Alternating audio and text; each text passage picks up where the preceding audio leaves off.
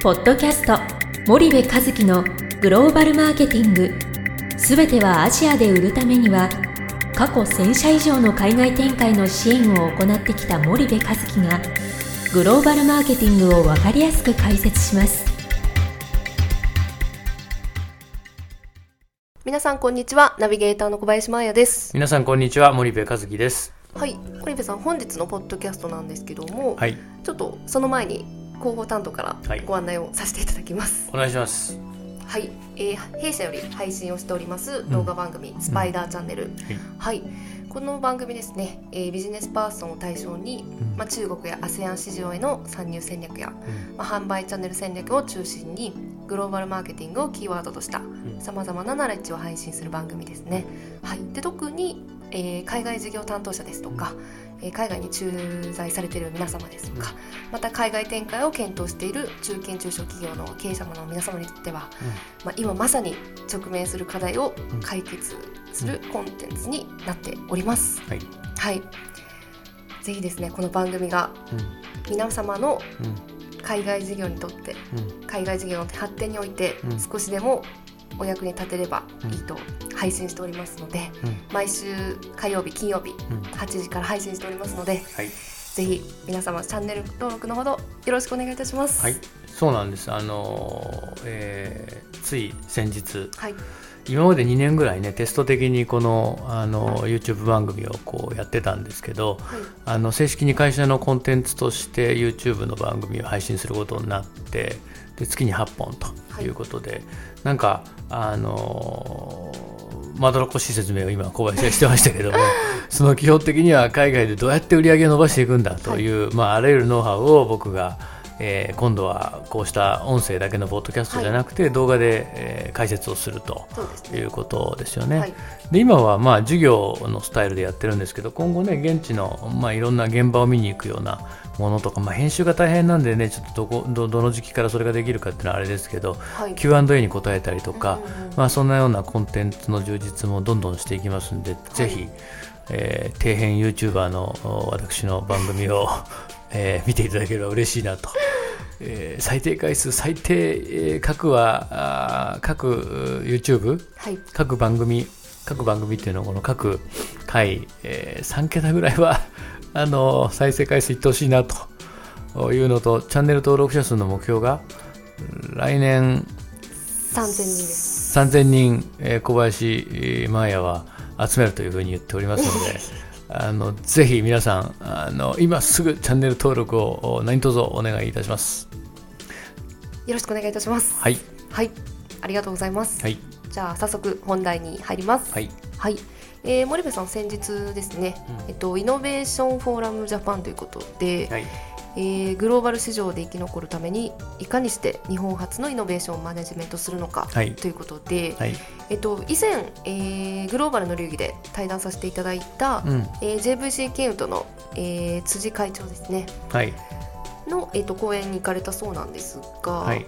そのちょっとあのフォーラムうん。のどんな内容だったのか、うん。ちょっとお聞かせいただけますでしょうか？うんうん、えっとね、あのーそう、あの JVC ケンウッドの辻会長と、えっと、例の富士山系ビジネス祭はのグローバルの流儀で対談をさせてもらって、でその後ちょっとひょんなあのことから、まああのー辻会長がねその、はい。ビジネスフォーラムっていうところが主催しているイノベーションフォーラムジャパンっていう、アーサー・ディ・リトルがあの主幹やってる、プログラムの主幹やってる、はい。あのそういう非常にあの面白い製造業のエグゼクティブによるイノベーションみたいな、ねことを学ぶ、そういう勉強会があってそこにお呼びいただいて、はいあの辻会長がお話しするっていうんで聞きに行ってきたんですよ。はい、で、えっと辻会長と対談した時もそうだったんだけども辻会長ものすごくやっぱ面白くて、うんで JVC ケンウッドっていう会社もすっごい面白くて。うんうんでこの辻会長ってイノベーションについて非常に、はい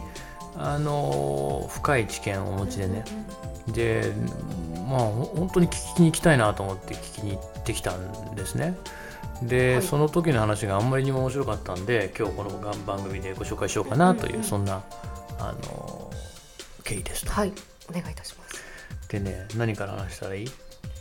イノベーション、うん、イノベーションね、うん。このねイノベーションって、えっと、日本語で訳すと技術革新って言うんだけど、これ技術革新って聞いた時にはい。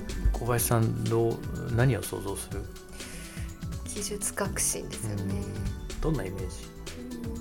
うん。まあ、今ある技術を、うん。まあ、さらにより良くしていくっうん。ていうイメージですかそうだよね。技術革新って書くとそうだよね。日本人が技術革新って読むとまあ、はい。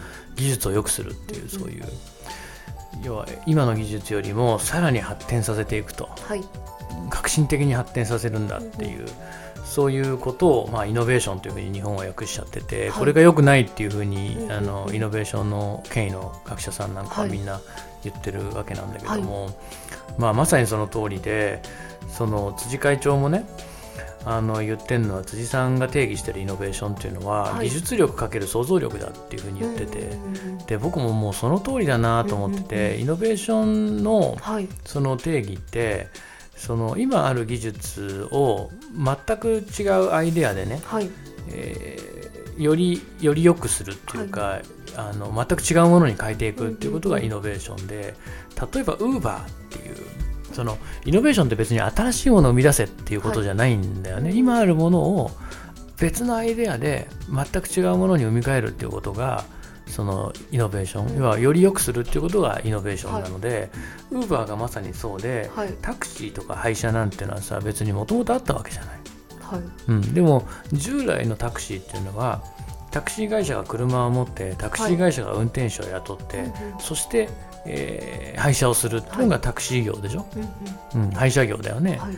なんだけどウーバーっていうのは1台の車も1台の運転手も持たないわけじゃない、はい。い、わゆるマイカーをみんな持ってて今はい。暇してますと、自分車ありますと、暇してますと、はい。じゃあ運転手やりますと。で配車するわけでしょ、でこれがまさにイノベーションだったりするわけなので、この技術力と想像力が重要で日本は技術力がもう十分あるんだと、ないのは想像力だよね。っていう話なんですよね。はい。ですごいあの面白いなと思ってね。はい。でまあいろんな話聞いたんだけど、はい。一番僕ね印象に残ったのはねはい。あのジュール・ベルヌって知ってる？知らないです。知らないの？はいすいません前は。フランスの空想小説家だよジュール・ベルヌっそんなのて。知らないですよあそう。あの教養を養ってください教養。をって米倉先生に言われるんだよよく。あのね多分知ってるよ。ジュール・ベルヌは知らないかもしれないけど、これは知ってると思う。人が想像できることははい。人は必ず実現できるっていう。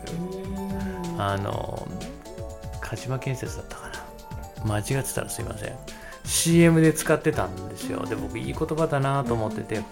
要は人が想像できたことって人が絶対にいつか実現できるよっていうことを言ってる人でね。はい。このジュール・ベルヌのフランスの空想小説家ははい。まあ1828年から1905年まではい。えーまあ実在してた人なんだけど、あのこの人がねえっと要は月に行くはい。うその地球から月へっていう、その小説を書いてるんですよ。はい。1865年に。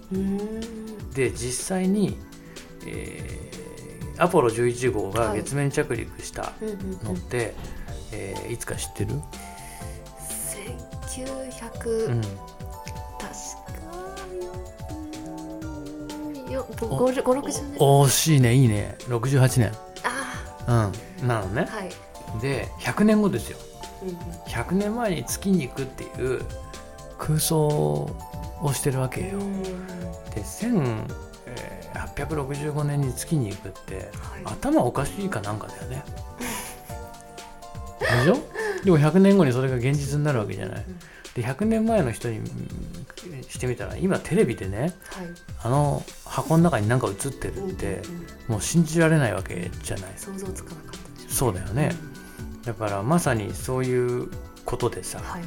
なんかこの想像力っていうのがイノベーションにとってはもう一番重要で、であのそれをね日本はやっぱりあの養わないといけない、うんでアインシュタインだって、うんはい。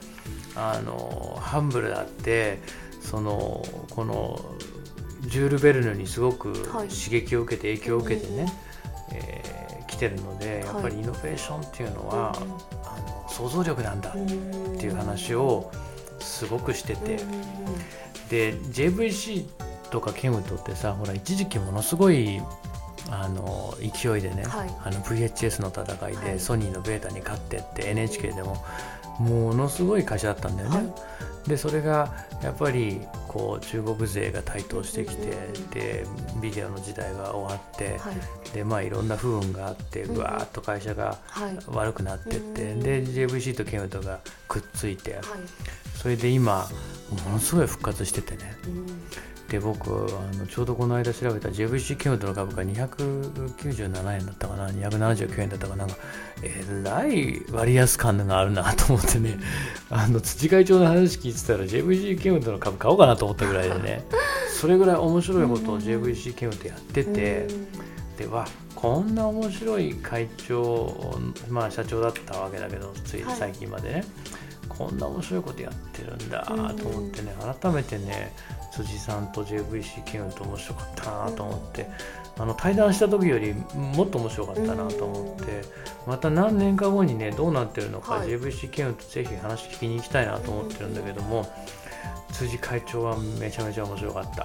イノベーションは想像力というもうそれしか頭に残ってません、っていう感じの話だったんだ、ありがとうございます。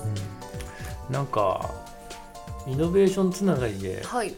一応よんよ呼んじゃおっか。